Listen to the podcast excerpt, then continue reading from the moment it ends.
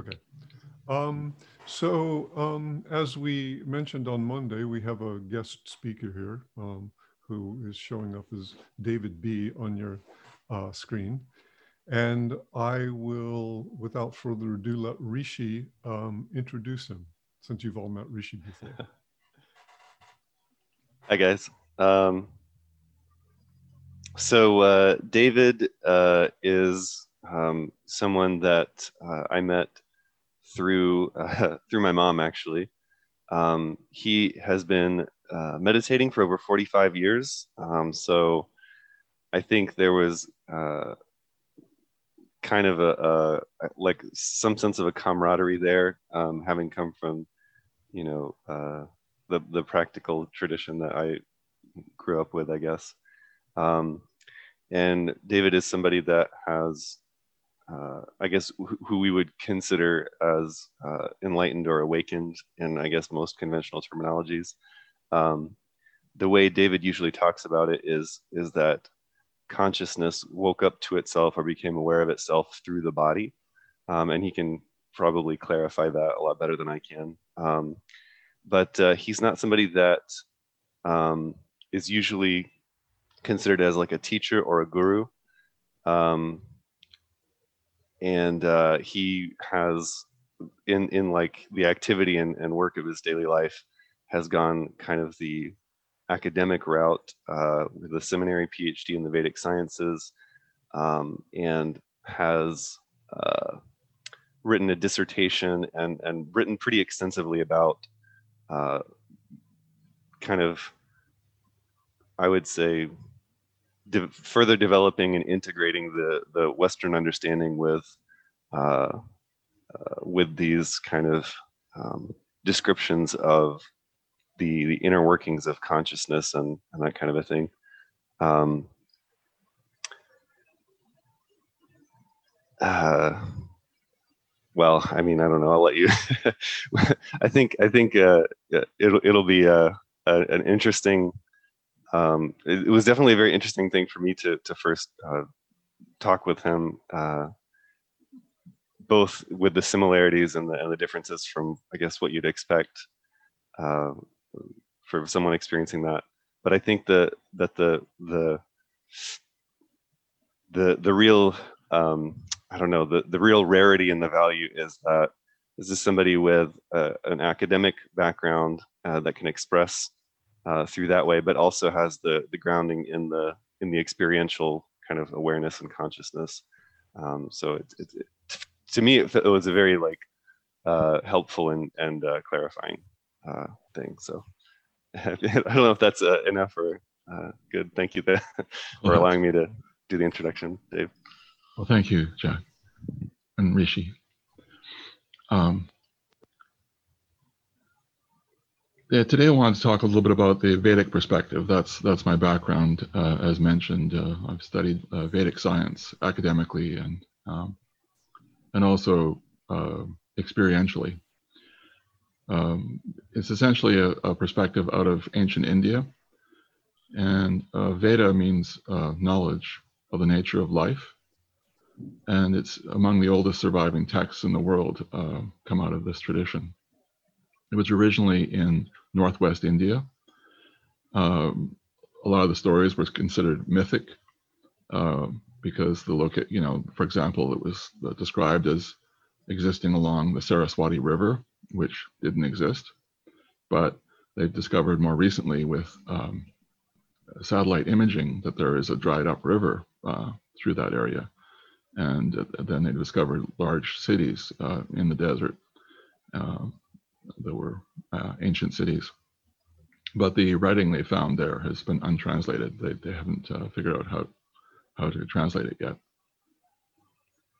Um, the Vedic culture has had a profound impact on um, the world even today. Uh, the way we measure space and time uh, go back to this culture. The days of the week, months of the year, hours in a day, degrees in a circle, and so forth they developed quite a sophisticated uh, set of sciences medicine, astronomy, mathematics, um, quite sophisticated, and uh, we continue to get to be surprised by how sophisticated as as uh, as it's discovered. Um, but the understanding of a lot of that material is has been lost. Uh, for example, the, the core Rig Veda, the foundation of the, the Vedic thought, doesn't make a lot of sense when you read it. Really, it just sounds like a, you know, a bunch of mythological stories and things. But actually, it's an encoded, it's encoded experiences. You see, it's written in Sanskrit, and Sanskrit is this ancient language where the the sound of the words and the meaning uh, are aligned. The, the sound that creates the form and the meaning, it's all tied together. And so essentially, someone who's uh, clearly awake on refined level, where uh, the world is uh, a field of vibration, just becoming, if you listen to these stories on that level, you can actually have the experience of the original uh, seer uh, that uh, wrote the wrote the text. So, like I say, it's, it's they're encoded experiences, um, which make a lot more sense when they can be experienced directly. Um, the Vedic tradition was oral for thousands of years, um, but as they describe in the in the Vedic tradition, the uh, texts are uh, the the uh, time moves in in vast cycles, like seasons. So we have uh, age, golden ages and silver and bronze and and uh, iron ages, essentially, what as the Greek described the Greek uh, Greeks described it, these vast cycles of time where consciousness rises and falls, and we went through a, a, a long period of a descent. Um, uh, and uh, the sage, Vasi, uh, rather Vyasa, could see the, the coming dark age and so he wrote down the texts to preserve them. And some of them were still lost, but uh, the core texts and, and uh, many others uh, have been preserved. He organized the, the Rig Veda into the form it is in today. We know it today. Um, gathering together the, the experiences or the, the, the cognitions of these various sages into a, an organized format. Uh, later in the tradition, uh, we, we have Vasishta, who was the, uh, the teacher of Prince Rama uh, in the epic story of the Ramayana. Uh, but probably the biggest influence on modern Indian thought is Adi Shankara. Uh, he brought out the Sanatana Dharma. Um, he had his disciples, his key disciples, uh, found four seats of learning in India, in the north, south, east, and west. He revived the monastic tradition that had um, had uh, faded and uh, brought out Vedanta as Advaita or non duality, which you may have heard of today. Today's uh, modern neo Advaita is not really what Shankara was pointing to, though, um, and it kind of ignores his later teaching. Um, uh, where he got into more of the uh, refinement and uh, of the process, of the unfolding uh, enlightenment. But the key with all of this stuff is application. Philosophy has little value unless you can live it. You know, you can certainly develop really interesting concepts and, and beliefs, but by itself, that's just mind. It's just like a dream, you know, value. It's it's kind of an idea, and and it can certainly be a strong filter through which we experience the world. But it's it's still not grounded in reality, basically. And uh, faith, on the other hand, uh, can culture the heart, but both need to be grounded in our higher nature, or we, we get tossed around by the events of life, and it's very hard to sustain uh, our faith, our uh, sense of reality when life changes, as it always does. So this is where where the key one of the key aspects of uh, the Vedas uh, come in, and that is application.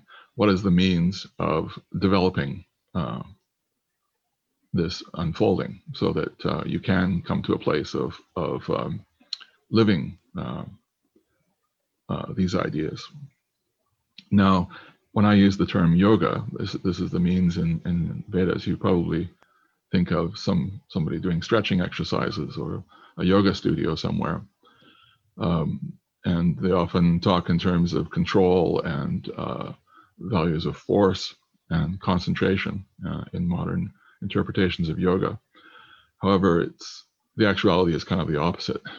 It's about letting go of control and uh, allowing um, and uh, letting life itself move through you as opposed to trying to control. Um, it's the ego, the identified ego, that thinks that I am this individual person and I'm separate from other people um, that creates uh, issues with with uh, our experience of life and, and tends to cause us to have uh, difficulties and, and challenges. Uh, whereas if we can experience our deeper nature, our universal nature, then uh, our experiences are put in a much larger context and we can unfold, we can uh, soften the, the, attachment to the, the ego and um, uh, open up to our to a fuller value of this. And then with direct experience, uh, philosophy becomes lived rather than theoretical. They have a, a term in the Vedic tradition, uh, Atman, which means the self with a capital S. It's essentially our cosmic nature or universal nature. Um, I have a quote here from the Katha Upanishad. The Upanishads are kind of excerpts from the larger texts, uh, the Reader's Digest version, so to speak. Taught by an inferior man, the self cannot easily be known, even though often reflected upon unless taught by one who knows him as none other than his own self, there is no way for him, for he is subtler than the subtlest, beyond the range of reasoning. So beyond the mind, uh, beyond the the content of experience, the the self is that which is doing the experiences, and is also the essentially the screen on which experiences are unfolding. Of course, this is taking a perspective that consciousness itself is fundamental, that the world we experience around us arises in consciousness, as do we ourselves. And uh, just as Christianity has developed branches over time, so too this has happened in India, but even for a longer period of time. So there's this vast array of philosophical approaches. The core uh, Vedic approach, uh, there's a set of six philosophies um, the darshanas, uh, of which yoga is one, Vedanta, Vedanta is another. Um, these are sometimes thought to be competing philosophies, but in actuality, they're um, perspectives of the different stages of development. And so each of them has validity in its own time. Now, today, um, this, the philosophies and, and, religions of India are kind of lumped under excuse me, Hindu, um, which is essentially a name given by the English to group it all together, uh, including things that are not necessarily related. Um, now, it may seem otherwise, but it is essentially a monotheistic perspective. There's variation on that, but broadly, um, there's considered to be one God or one reality with many expressions. And so you can follow the expression uh, or the embodiment that you favor. But again, uh, modern India's expression is kind of superficial. Um, Buddha uh, came along, and and uh, you'll be hearing about that. I understand, um, and he basically got rid of all the all the ritual and the and the, uh, belief structures and stuff, and came back to the the core again. Um, this is something that's happened uh, around the world over the centuries, uh, over the ages, where someone is not just enlightened, but they have an understanding of the means of uh, bringing it to other people as well. Uh, this is this is quite rare, and so this person comes forward and helps enlighten other people, and a uh, a group develops but what tends to happen after about three or 400 years is that the core understanding that means is lost. And so the it just becomes um, a set of concepts or a philosophy, and then degrades further into uh, belief um, without a means. Um, this has happened the world over. It's, it, it happened with the Vedic uh, understanding. It happened with uh, in Buddhism, uh, and uh, I, I, believe it's the same with Christianity as well, where Jesus brought out a means, um, but uh, that means was lost in time, and um, it, you know degrades into belief and, and dogma. And so periodically someone comes forward again. Uh, but we're now in a time, um, a rising age, where uh, the means is being brought forward. Uh, many more people are waking up. It's nowhere near as rare as it was even a decade ago. And, um, you know, some of those are people who have been meditating for a long time, like myself. And some of those are, are people who have a, a longer term history prior to this life um, that uh, they're bringing that forward and and uh, apparently waking up without uh, practices and so on. And as as the collective consciousness rises from more and more people uh, doing appropriate practices and um, and waking up, it's kind of we lift all boats, so to speak. The entire collective is is um, is raised up, and um, we move towards uh, what a predicted golden age. Um, in the West, we tend to think of our current time as the peak of, of evolution and as a technological civilization and that. But uh, from a Vedic perspective, we're actually rising out of a darker age because we lost uh, that sense of our our uh, universal self and and our interconnection uh, and our essential nature. Um, and what we're what's happening now is that we're returning to that. And interestingly enough, though, um, technology like we're using today is helping facilitate that. Uh, many spiritual teachers, for example, are, are now doing retreats online in the, using the same kind of technology and uh, allowing uh, people to sit with spiritual teachers and have what they call darshan, which is essentially exposure. Um, there are occasional people who um, wake up on their own spontaneously, but the vast majority of people wake up through exposure to uh, someone who's awake. Uh, they call this darshan. Um, essentially, um, the self, it's the self within that universal nature um, that wakes up to itself. And but this has never happened in our history, history of our soul, you could say. And so we have no uh, we have no example, no experience to to point to it.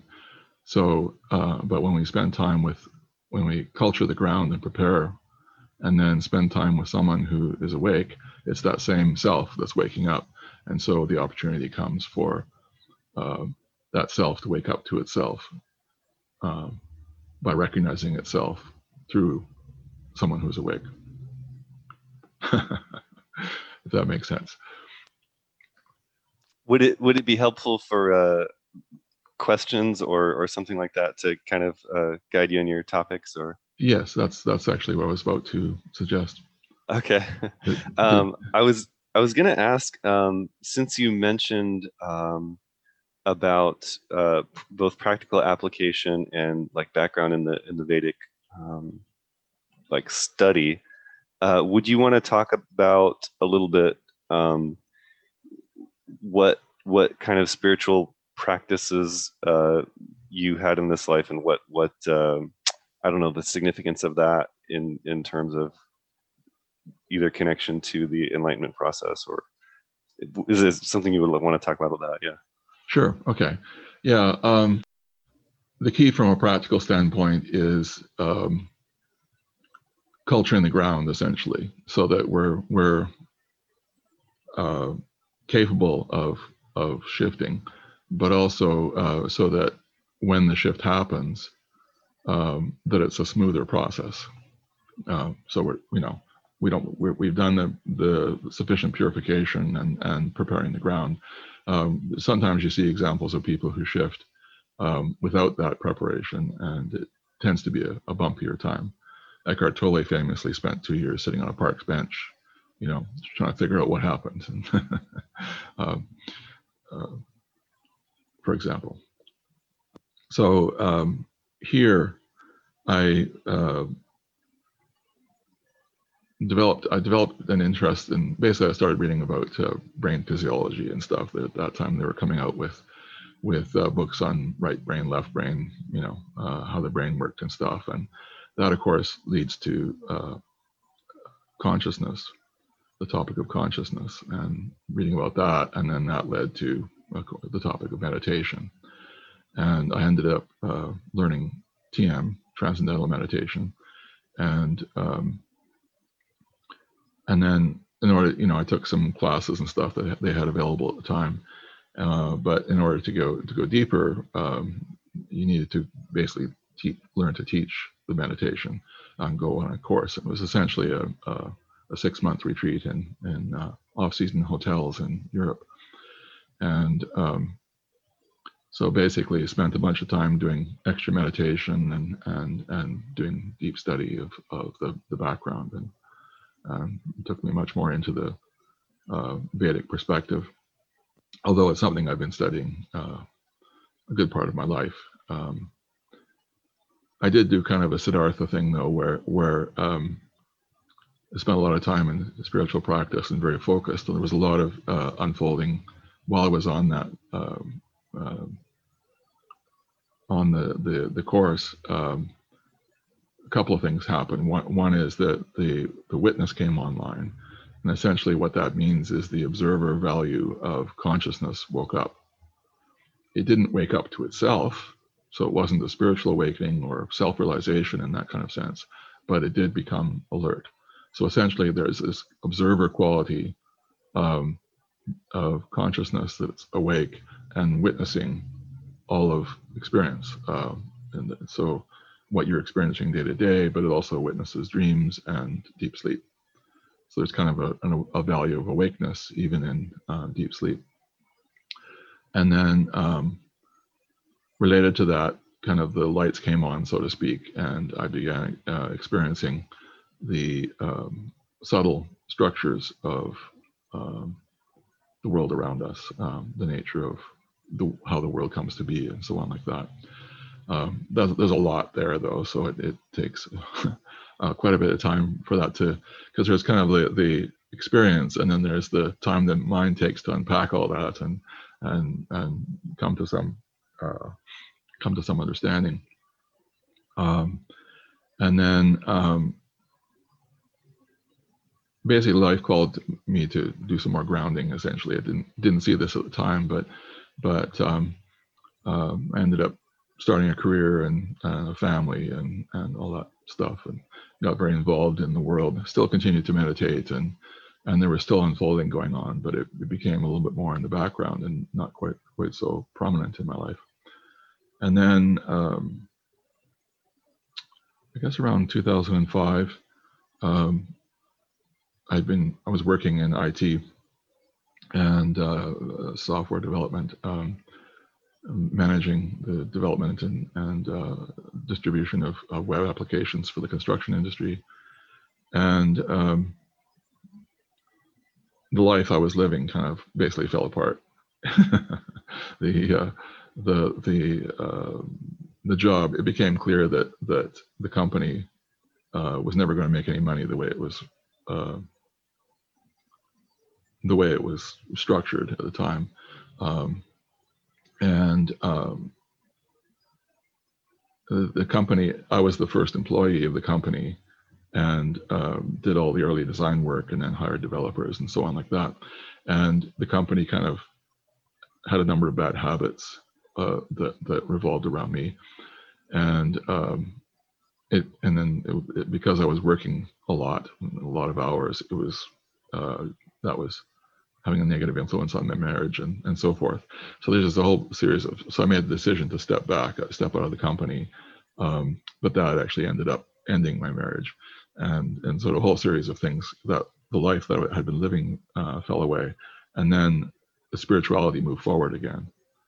Just uh, old friends from the, the early days uh, showed up in my life again. And, and um, Um, and then the opportunity came up. Uh, I connected with an old friend again, and it turns out he'd woken up and was doing spiritual teaching, and um, and self finally woke up to itself here, and uh, and I guess because of the long term uh, preparing the ground that I've been witnessing for 30 years, something like that. Um, then the next few stages came fairly quickly.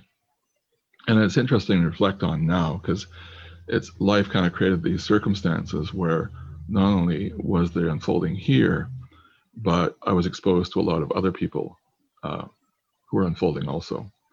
And so I saw a lot of examples of the unfolding and, and the variations and various concepts I had to throw out that turned out to be inaccurate or or weren't as fixed as I thought, you know, that they were more flexible and variable. Um, and uh, it, it taught me a lot about the process. Um, and through the academic study, I, I found um, some core texts which, which uh, brought out deeper um, deeper understanding of the process and and uh, opened up the perspectives a little bit. And so the result was, uh, you know, I, I, wrote a book and dissertation and so on stuff on the stages, and um, of enlightenment um, based on what I was, you know, the, the core understanding from uh, Vasishta I mentioned uh, early on uh, in the Ramayana, uh, but um,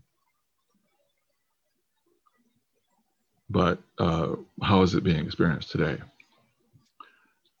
I have a, a question, David. I yes. think uh, kind of on that point, um, do you think it would be helpful?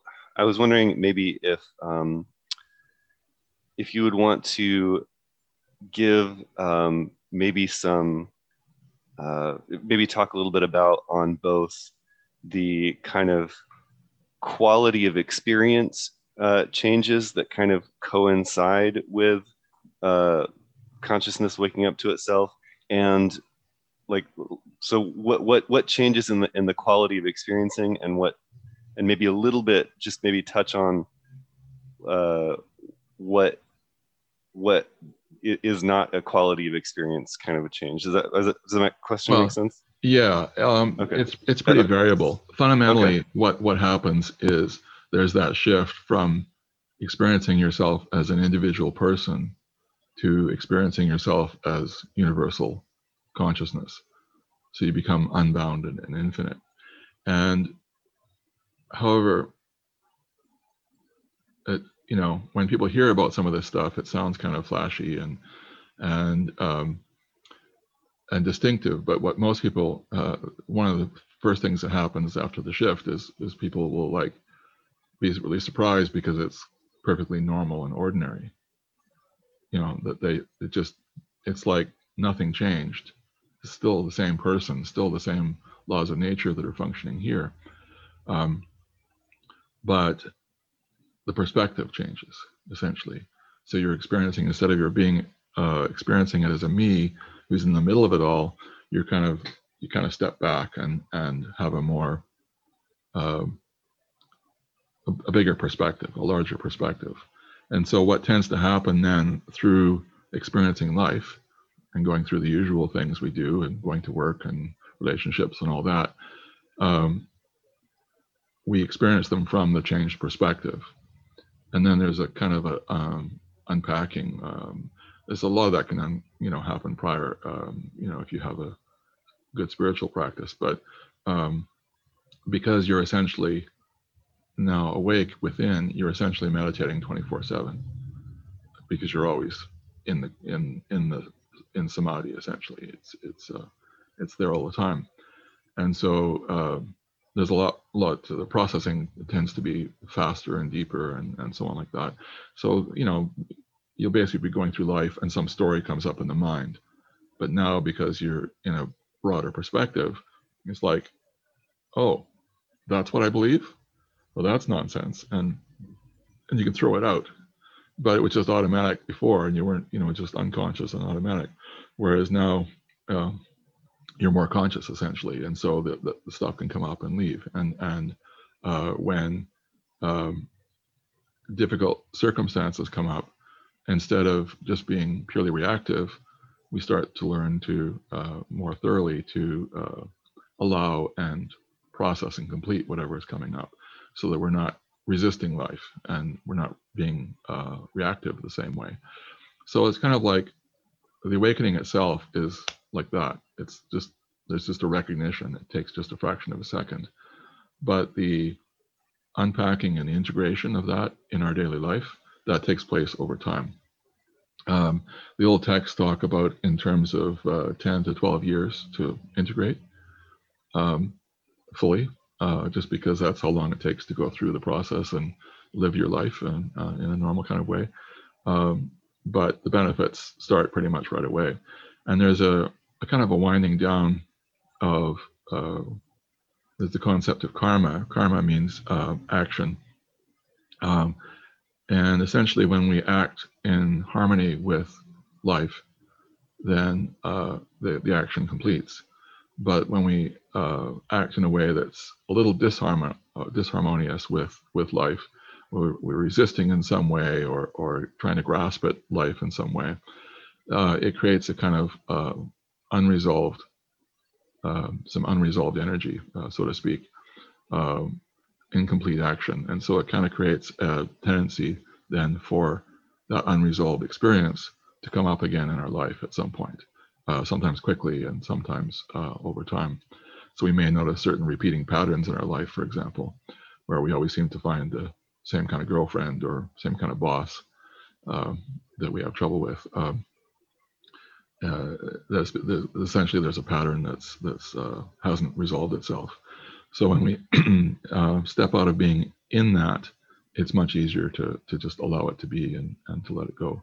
So over time, our life gets simpler and more settled, and uh, the drama kind of settles out uh, and challenges and so on. Um, but we continue being a person and having uh, those experiences of you know the, the, the karma we came in with uh, in this life, and that's a whole other kind of topic. But there's kind of like um, um, awakening has this um, we tend to cr- produce a lot more unresolved experiences than we resolve in a lifetime.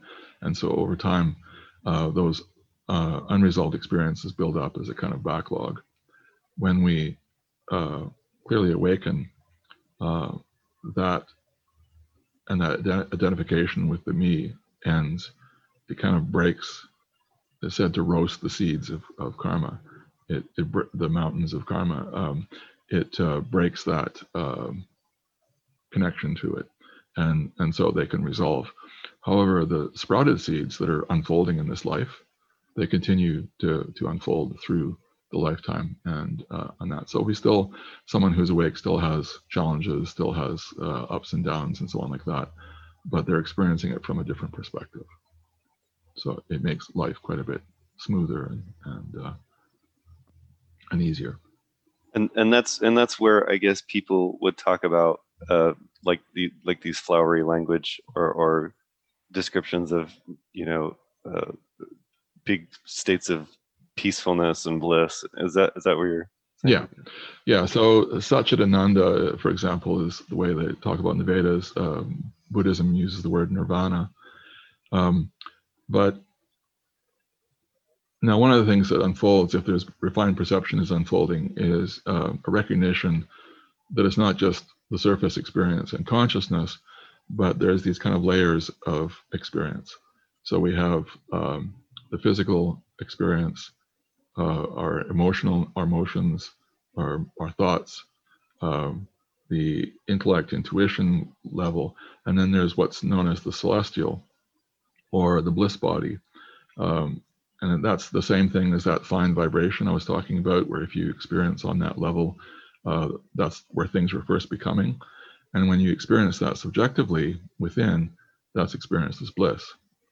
Now, the world around us is being recreated in every moment. And so that fine vibration is going on all the time. And uh, there's a, a, whole long list of qual- qualities. I've done articles on on just listing the qualities of that of that uh, layer. Um, but when when the, the, emotions and the mind are settled enough, and uh, there's been enough healing, then that that quality of inner happiness becomes ongoing. Now it varies somewhat. Um, sometimes uh, it can be really uh, uh, almost overwhelming, um, just like we're uh, drowning in bliss, so to speak. And sometimes it's just kind of uh, just there in the background, and and uh, as we're busy living our life. Um, but it's it's essentially uh, you know the the um, most people are living their life in their thoughts, emotions, and the physical world, the the surface three. Um, but if you look at the the deeper layers, the consciousness, um, the uh, where consciousness first starts structuring, and then that finest uh, celestial level with the, the, bliss body, those three uh, are known as Sat, Chit, and Ananda. Uh, those are the qualities of those three subtle levels. So it's kind of like the same functionality is there. It just we shift from being uh, in the body mind to being in consciousness bliss. Um, and the body mind is still there and functioning, but it's not the, uh, it's not as uh, dominant.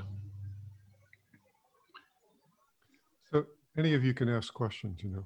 Yes.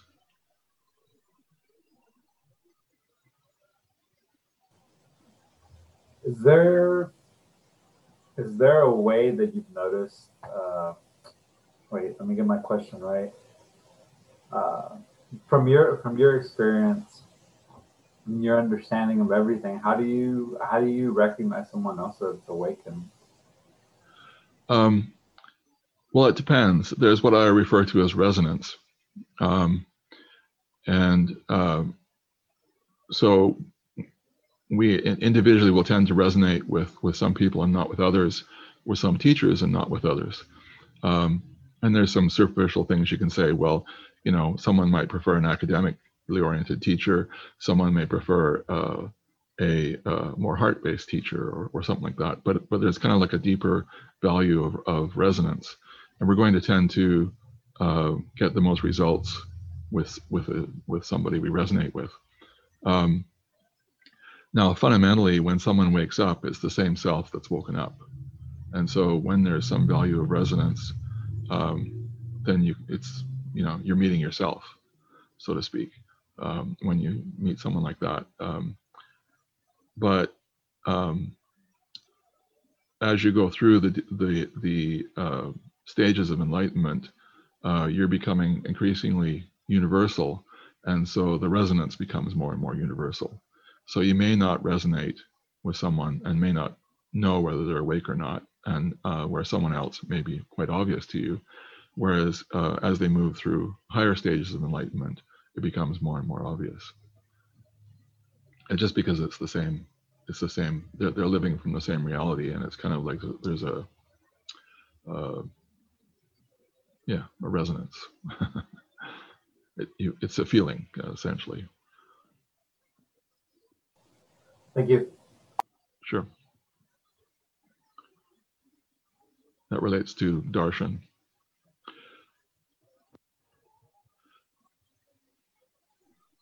Yeah, it's not it's not a, an introductory kind of. I mean, I'm introducing the the the, the my Vedic perspective, but it's um, um, yeah, I'm not I'm not a light a light perspective of, of it. Uh, I like to try and go in there and, and talk about the the deeper nature, because um, that's really what it's all about. If, if uh, I've got a question. Yes. If when you when you're working towards uh, and, and, and in a serious meditation uh, program, do you work out all the shadow, all of the, you know, the unconscious parts that are the negative aspects of yourself that uh, you're not aware of? Is that part of the process of reaching enlightenment? yes. Nirvana? Yes. Um, no, it's an, uh, that's an interesting uh, question, actually, too. There's kind of the obvious level. Um, and the essential teaching of yoga is what they call samadhi. And samadhi is essentially going beyond the, the, the emotions in the mind and into, into our deeper nature as consciousness. And that helps culture that value and uh, and cultures the nervous system to be able to support that that experience more. It also helps with the purification and clearing those negative things. However, I have found that most people uh, in the West uh, require some supplemental work, so to speak. Um, um, and so I, I do uh, also recommend um, some quality of energy healing, essentially where not some form, formal fancy stuff, but just essential, uh, essentially uh, emotional awareness and simple techniques to um, allow those uh, negative influences to to uh, resolve themselves.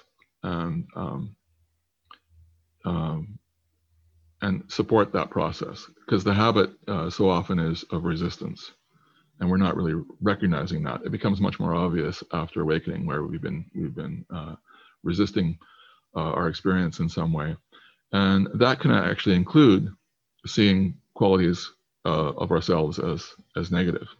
Uh, for example, in my own uh, in my own case, um, I viewed I have a strong intellect, and I, I viewed that as a negative spiritually. It was because with a strong mind kind of gets in the way, sort of thing. I, I, thought it was something I had to get rid of, but in actual fact, it it's it was innate, and I realized that even in the midst of profound spiritual experiences, it was in there and uh, part of the process. And so what I what I needed to to shift was actually the, my relationship with it, um, and uh, I guess you could say a quality of self acceptance. Um, and it's interesting um, too. You know, for me, there was things that I assumed would fall away uh, with awakening, and things that uh, I would I would maintain.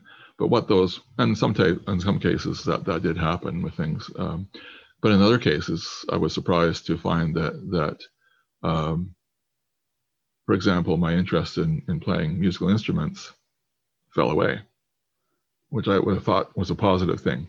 But it, it turns out it was driven more by, you know, family influences.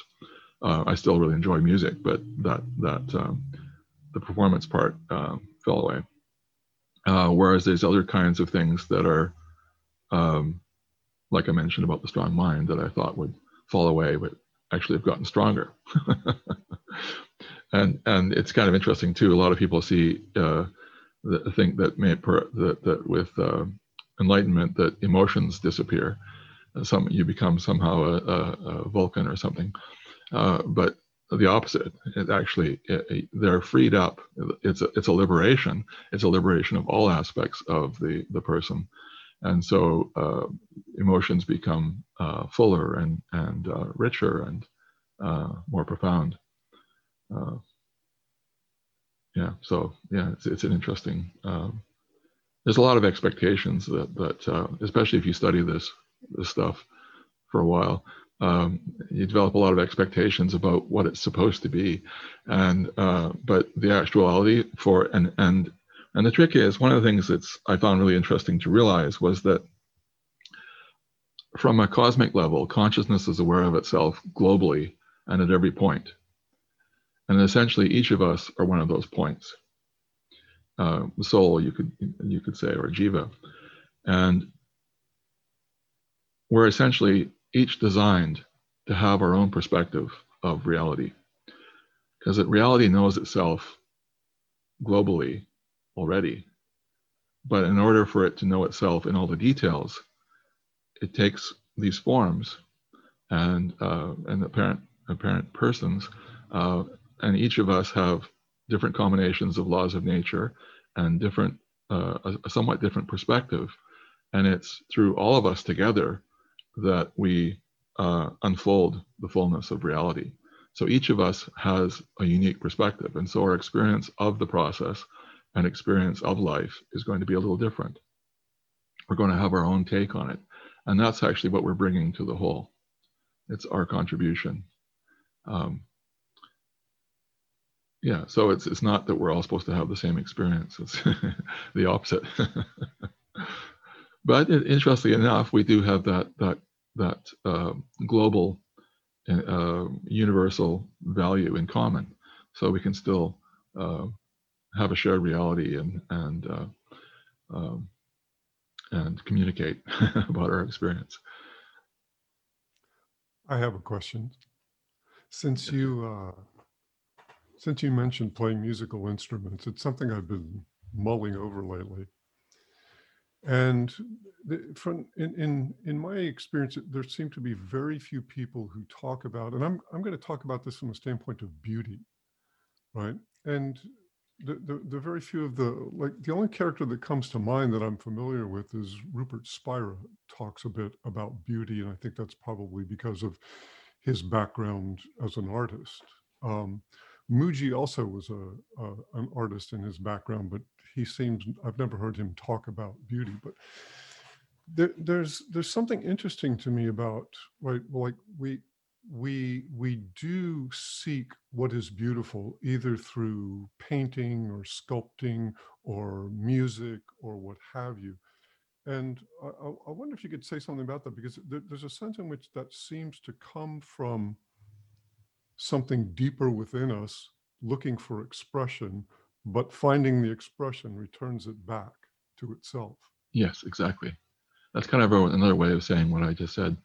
Um, it's uh, yeah, one of the things to to understand about the process um, is that there's essentially two parallel processes taking place.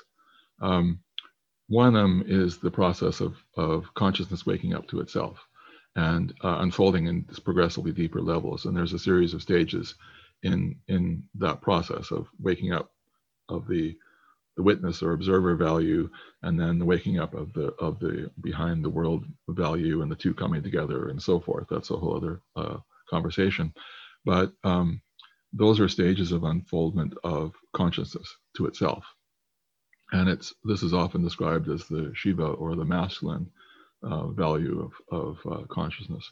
But there's also this other side, the feminine, um, and these aren't gender things I'm talking about here. It's, it's fundamental qualities of, of consciousness. The feminine, which is the expression, the world itself, um, uh, nature, um, uh, it's put in a, another uh, number of ways, uh, the Shakti, and um, this is the, the means for consciousness to know itself. and this is much more about refinement of perception and the awakening heart. And this is kind of, it's a progressive where uh, consciousness, uh, the stages in consciousness are sudden shifts and then progressive integration. Um, the stages uh, of, of, the heart are progressive development to a climactic shift. Um, and um, and so they're kind of these two processes are kind of inter, intertwined in the unfolding. Um, but in the West, there's a lot less. We're more repressed emotionally, um, and uh, and that there's a lot less of that kind of expression. It's a lot more healing um, uh, on that level, that, like Gail brought up, um, to uh, to allow that unfolding to take place. And so you see a lot more. Uh, like in modern uh, Advaita circles, uh, there's a lot. It's more dry expression, they talk only about consciousness in many cases and uh, only about that those masculine qualities. And any talk about an awakening heart or refined perception is considered to be distraction and and uh, uh, or, or, a problem in some way or something. Whereas actually it's it's part of a balanced process. Now again everybody is is different and they're going to be a different mixture. Um, some people are, have a rare number of people but some people do have a lot of uh, refined perception kinds of things going on um, but without that inner grounding in consciousness, they tend to be tossed around by life's experiences, and it's a more challenging kind of experience of life. Um, and uh, whereas uh, someone who's who's only on the consciousness side of the, the equation uh, tends to have a much drier, flatter uh, kind of style. So the ideal is is to culture both, and uh, so that's why I mentioned about uh, energy healing, for example, uh, because it's a way to help heal the the uh, emotional, energetic kinds of dynamics. Um, most people in the West have kind of a actually a black crust around their uh, heart chakra uh, uh, as a defense, essentially, because the the world is energetically harsh on with with the fine feelings. But once you're once you're grounded in in that universal nature, um, you know, like the texts talk about, water cannot burn it, nor fire, or fire cannot burn it, no water wet it, or, uh, and so forth. It's um, it's uh, it creates a, a, stable platform for a lot of development to happen. One of which is is the awakening uh, heart and the shedding of the crust and and uh, opening to universal values of love and compassion and and uh, and so forth. Um, so there, there, and that that uh, uh, creates the, the boundary for beauty to be uh, recognized and expressed in a much fuller way, and that because that's the key. If for beauty to be uh, recognized, we we have to be willing to feel. And and so if our heart is kind of cramped, it's it's it's a lot harder to to uh, feel uh, richly and and without limit. Cool. Thank you. Um, I have a question about practices. so, from when you were an observer to now someone that's experiencing, how have your practices changed? Um, well, I, I continue to practice the same meditation, but the experience is quite different now um, before awakening, there was transcending, they call it, uh, essentially uh, the settling of the of the activity of the emotions in the mind and and and stepping down into a deeper nature. It was kind of foggy at first, but gradually got clearer. Um, but it's basically going beyond the mind and or transcending, hence the, the name transcendental meditation. And um, I, I believe this is the essential style that that uh, is talked about in the in the Vedic tradition. Um, it comes out of the Shankara uh, Shankara's tradition, and um, the, the, the key is with yoga and with with um, with meditation is effortless. So you're not uh, uh, you're not trying to control the process. You're you're shifting from your individuality into into your your broader nature and those more subtle you know i mentioned before about the bliss body those more subtle levels are are more charming and and so on and so when when we um, begin a practice that doesn't uh, is not uh, constraint doesn't constrain us to the mind by trying to control the mind will naturally settle into in, in, within because those subtle levels are, are more charming, uh, more universal. And, um, and then the result is samadhi, the touching into our deeper nature as, as consciousness. And again, it's can be pretty uh, vague at first, but over time, um, as we clear the clear the way, the clear the dust, so to speak, um, it becomes uh, clearer and clearer, um, and uh, and then that kind of prepares the ground and, and sets the stage for the, the shift. But so after we wake up, there, there isn't transcending because we're already there. Um, so it's more what uh, some would call presence. It, it's it's kind of basically shifting from having the, the mind and senses focused outwards on on things around me, around and you know what I'm doing or whatever.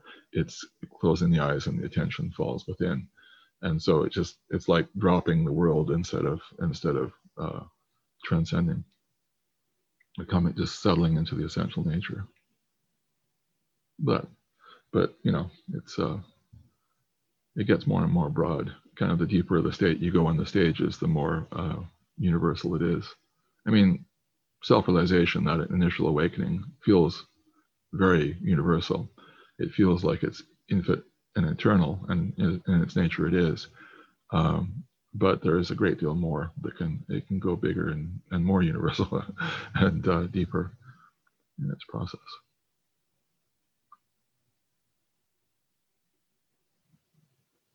More questions? Anybody? Uh, yeah, I actually had one. So whenever I hear people talk about the uh, the Vedic studies, they always talk about it as like this insurmountable lifelong journey. You know, ten thousand pieces of literature. But uh, I was just wondering, like, where where do you recommend like first first step on the journey? Well, I guess I would, for a first step, I would recommend the means that that you have some value of of of uh, samadhi going on, so that it's you're developing the direct experience and then you support that with study. Um, and um, a lot of a lot of what's taught of Eastern philosophy is on that level of concepts, um, and many of the Western Western teachings are um, uh, essentially conceptual uh, interpretations of another culture and times concepts. And so there's kind of like there's another layer of of uh, uh, to it that's um, I wouldn't say misleading exactly, but it's it's it's it's just still the, on the level of the mind, and so yeah, a, a, practical application where where you're culturing that and then uh, study it. So there are places where where uh, uh, that are more aligned with with you know what I would consider the the the actual traditional understanding, um, which not as common even in India, but um, they are around, uh, and you know, and there are uh, quite uh, amazing teachers out there. Um, and and then there's you know it kind of depends. I mean, there, there's certainly uh, the, the, teachings aren't com, you know confined to the Vedic tradition. Um, the uh, um, there are you know teachers from all cultures who, who are essentially teaching the same thing what appeals to me personally why why the vedas appeals to me is because that you know the light i mentioned the lights coming on early on and i started experiencing um, these the subtle structures of of uh, the world. That's not uh, typical necessarily. Uh, everybody has their own process and some people are are more visual. Um, like a friend of mine uh, is very uh, aware of the uh, emotional, mental, and um, intellect structures and uh, where people are constrained in some way. Um, they're a professional energy healer. Um, that led to that. Whereas my emphasis has been uh, subtler, and they're more on the level of a feeling value whereas I'm more visual and um, and other people are more uh, audio, so that they'll relate to it and and bring out different values and different understanding uh, from uh, different perspectives. Um, and so, from but for me, because um, there was a lot of visual experience, uh, not very many traditions go into the, those details. So that's where the Vedic tradition uh, really appealed to me. They talk like you know the first big one here was, was what's known as Hiranyagarbha or the golden egg. Essentially, it's experiencing the universe from the outside and, and how it comes to be. And um, I don't know any other tradition except the Vedic tradition that talks about that. And it talks about it quite widely, quite a bit. So um, that's where, for me, uh, with the, my style unfolding, the Vedic tradition uh, appealed a great deal. Um, and it was only later in life that I managed to study it uh, academically more uh, formally. Um, uh, but I did, but I have, except for when I had a young family and stuff, uh, I, it, it, was a part of my life in various ways uh, through there.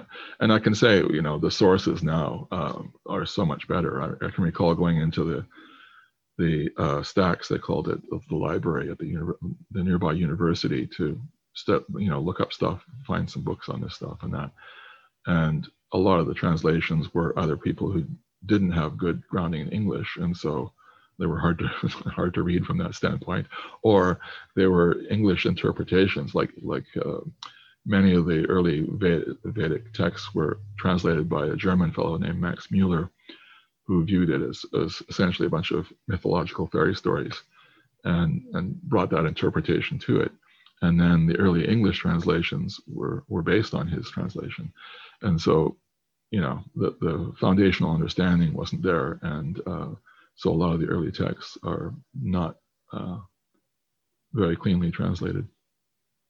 So yeah, so the the the, the first thing you want to do is is develop the means, and then uh, and then because knowledge by itself, you know, has limited value. Um, whereas if you have have the, of this kind of thing, um, whereas if you have uh, that uh, qualities of experience going on, then you can use the knowledge to to support that.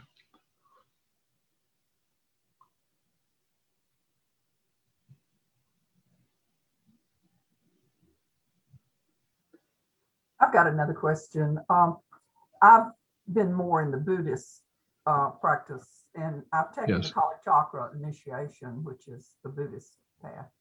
But my the Rinpoche that did that I received the initiation from uh, is in Australia, and uh, I in the United States there's not a lot of Rinpoches that are working on enlightenment or, or the Kalachakra uh, path. Um, and now he has an online program, but I'm, I, I realize, I mean, I know it's an individual uh, path. Everybody has to find their path, and I'm not wedded to. I mean, and I, they're all like you say. It's it's they're all pointing the same direction. Uh, Yes. so anyway, I guess my question is, if you from the United States, what what where is a good program?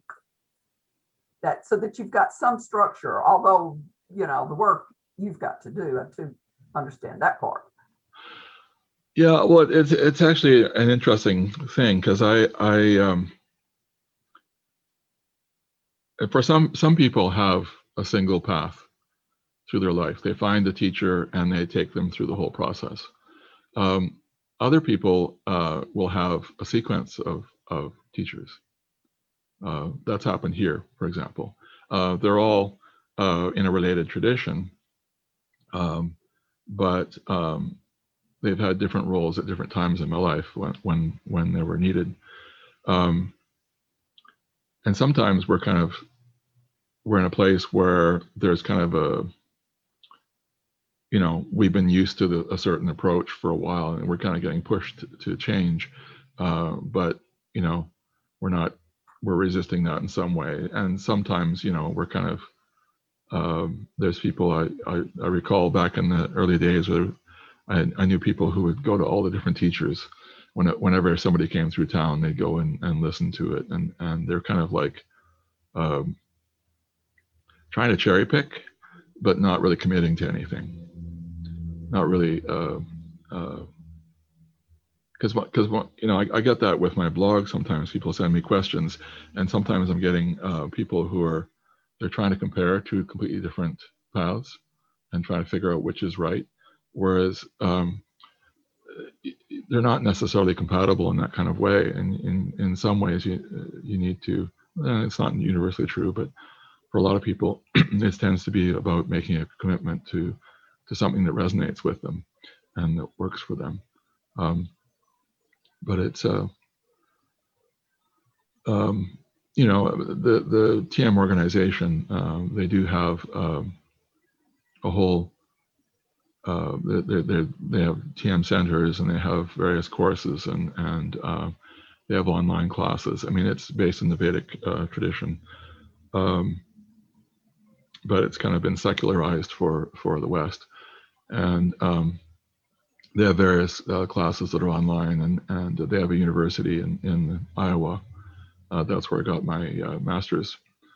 Um, uh, I I went there basically because they they have you know like the guy that wrote the textbooks on Sanskrit uh, uh, was one of, is their Sanskrit professor you know the, the the ones they use at most the major universities. Um, and uh, and they had this this understanding. It wasn't just on the level of of uh, theoretical.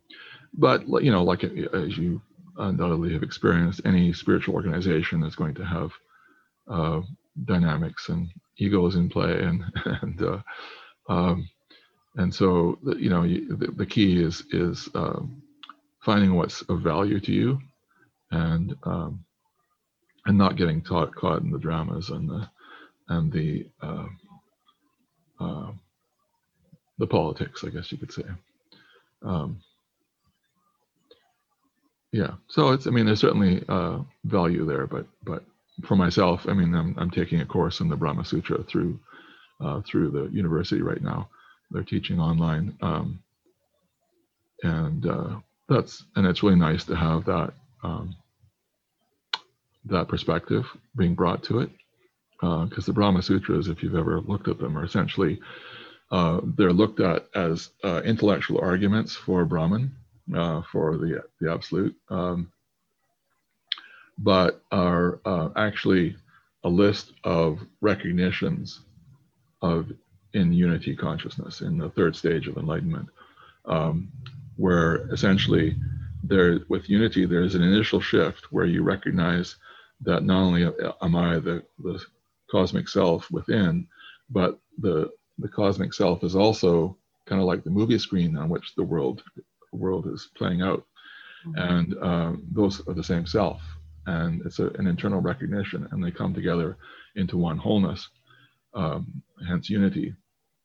And um, but it's a progressive, because then you go out and you experience your life, and you see, oh, that is also myself, and oh, that is also myself, and all the layers of experience are gradually integrated into one wholeness, which the Brahma Sutra calls the aggregate.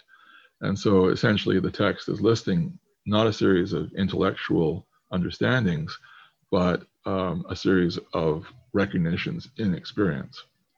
And they understand this in this course. And so that's really valuable because most, uh, essentially, any translations I've seen see them as, as I mean, Shankara did a commentary on the Brahma Sutra, and that is intellectual arguments uh, about the, the validity of it. Uh, but the, the text itself is not an intellectual argument. It's uh, recognitions of the intellect of the nature of, of reality. So it's an experiential thing again, uh, somewhat like I was talking about with the uh, Rig Veda. Um, so yeah, so there's a lot of possibilities out there. There are some very good teachers, um, but there's a lot of uh, noise level, so to speak. Uh, I've spoken at the Science and Non-Duality Conference um, in California several times, and um,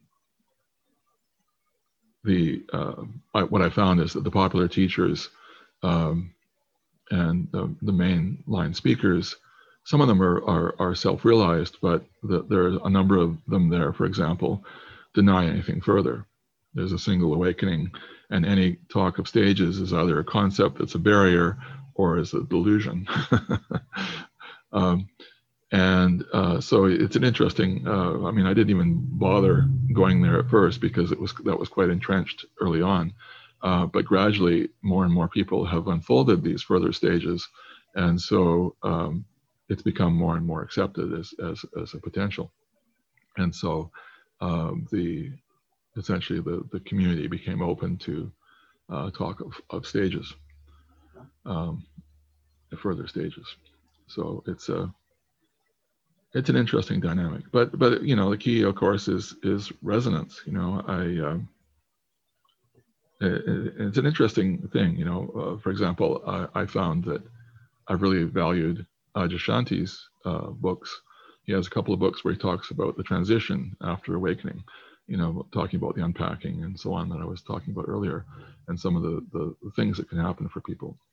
Um, and, uh, but I don't resonate with him as a teacher, but I really value his books. Mm-hmm. Uh, on the flip side, you know, I've seen Gangaji a couple of times and as, as a teacher, and I have a strong resonance with her but I don't resonate at all with her teaching, her her approach. Uh, probably because I have a strong intellect and and uh, want to go into a lot more detail, where she avoids that. Uh, she doesn't want to create concepts. Um, but it's kind of like this this debate. I mean, do you a person is on a is traveling on the road? Do you give them a map, or do you deny them the map because they may they may confuse the map with the journey? Um, and it's kind of this debate because because I know just from feedback I get from people when I that um, people do get confused sometimes by my writing.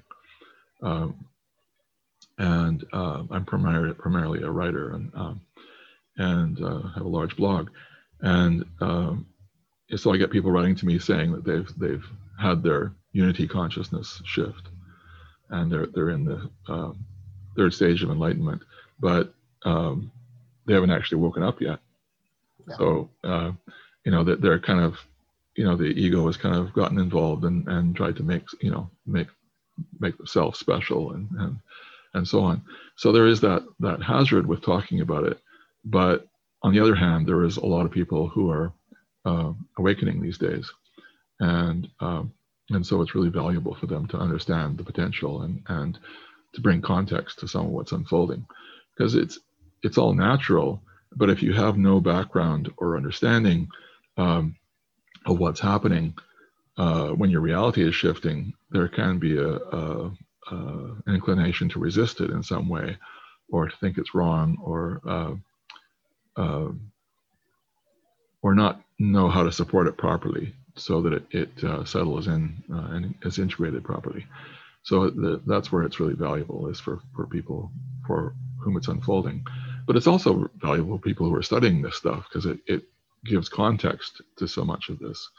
Um, where, you know, like for someone to say uh, they're, they're a neo Advaita or they're an Advaita teacher of non duality, but to deny non duality, because self realization itself is actually known in, in, in uh, Advaita as duality, Dvaita, uh, because uh, there's a duality of experience. There's the inner self is awake to itself, but we're still experiencing a separate world. Now, a lot of them in the Neo Advaita community will, will say, oh, the world is an illusion, and so we don't have to pay attention to that. There just is one internal uh, oneness within. But it, but it actually, uh, it's still there. It's still in the experience. And so it may be experienced as illusion, but that's actually a stage of a quality of a stage of development. It's not the nature of reality itself. Um, when just to explain that briefly, when when um, the there, there's there's this concept of three gunas or subtle qualities in the Vedic tradition that underlie everything, and when tamas guna is inertia essentially uh, is dominant in the experience, we experience the world around us as solid and real, and that's most people. Yeah. Uh, when we do spiritual practices, uh, it tends to culture uh, rajas or fire of transformation. So we go through transformative things. We there's healing, there's openings, and so on like that taking place. And when rajas is dominant, we can experience the world as illusory. So it seems to be just an, an appearance. Uh, what's real is, is the inner experience rather than the outer experience. It's kind of flips.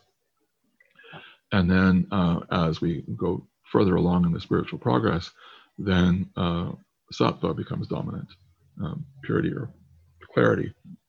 Excuse me, and um, and then we experience the world as divine play, kind of the the, the unfolding of of uh, the, our inner nature, and so it's not seen as illusory in the same way. Um, so each of those are perspectives based on on the the quality of our experience. And you know, looping back to what I was talking about earlier, um, there's a lot of people who are having that uh, initial awakening. Uh, but if there isn't enough sattva being developed, then there isn't the refinement of perception and the awakening heart taking place. Because the, the uh, some practices do culture, um, like mindfulness, will culture um, the uh, awareness of consciousness uh, and of our observing nature um, but they don't have a healing quality because we're not uh, transcending and going uh, and settling the physiology. Uh, there isn't the healing taking place, and because also we're, we're dropping through the layers uh, towards consciousness uh, in the practice, um, we very, very gradually become more and more conscious of those layers, and, and that culture's refinement of perception. Um, so that's the value of, of uh, another value of, of a practice of of samadhi, transcending. Anyways, I'm kind of wandering around there. What's the name of the university that you're talking oh, about? it's in called uh, yeah, it's called Maharishi International University, uh, miu.edu.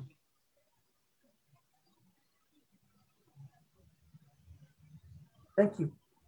Since we're about at the end of the session, um, Oh. do any of you have any uh, logistical questions or questions about class? Or obviously questions for David?